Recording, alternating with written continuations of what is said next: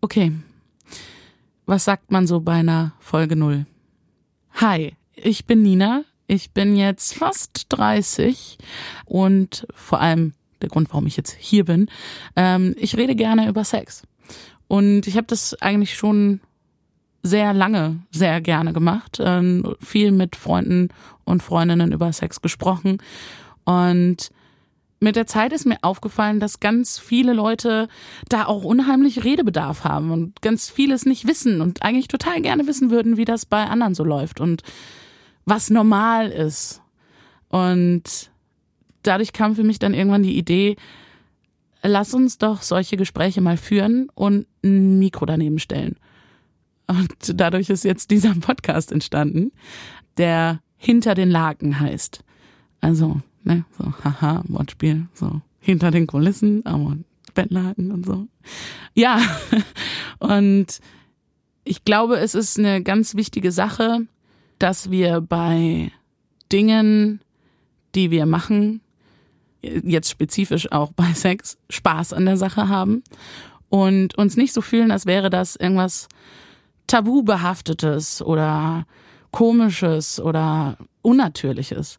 Und ich glaube, es gibt ganz viele Menschen, die keinen Spaß bei der Sache haben, die entweder selber noch nie Spaß dran hatten oder die auch nicht wissen, was sie bei ihren PartnerInnen machen sollen und sich dann unsicher fühlen.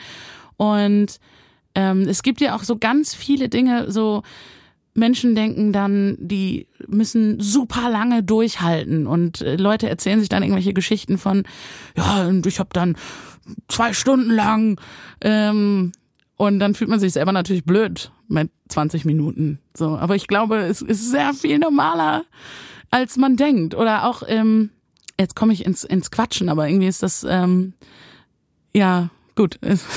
Ich mache die ganze Folge ja, um zu quatschen. Also äh, mache ich da einfach mal weiter. Es gibt ja auch so Körperideale bei unseren Genitalien, ähm, wo Menschen denken, sie müssten sich die inneren Schamlippen abschneiden lassen, weil uns das so eingebläut wurde.